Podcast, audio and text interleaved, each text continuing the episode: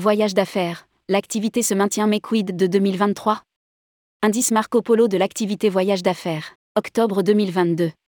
L'indice Marco Polo pour octobre 2022 montre que l'activité voyage d'affaires se maintient. Toutefois des incertitudes demeurent pour 2023. Rédigé par Céline Imri le mercredi 16 novembre 2022.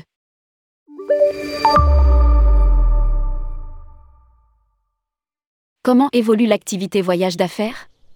Après le trou d'air de juillet 2022 et le redressement du business en août et en septembre, l'activité infléchit en octobre 2022. Les congés de la Toussaint ont amené une réduction des voyages d'affaires somme tout assez limitée, faisant passer l'indice d'activité de 92 au mois de septembre à 88 sur octobre. L'explique Arnaud de Lamezan, vice-président de Marco Polo.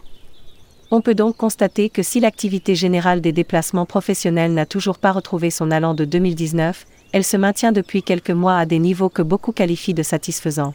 Restent de nombreuses inquiétudes en particulier sur l'impact de la hausse généralisée des tarifs et la poursuite de l'inflation.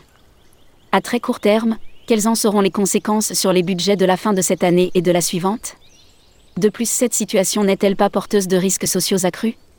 La confiance des acteurs reste encore assez bien orientée, mais la visibilité pour 2023 semble bien réduite.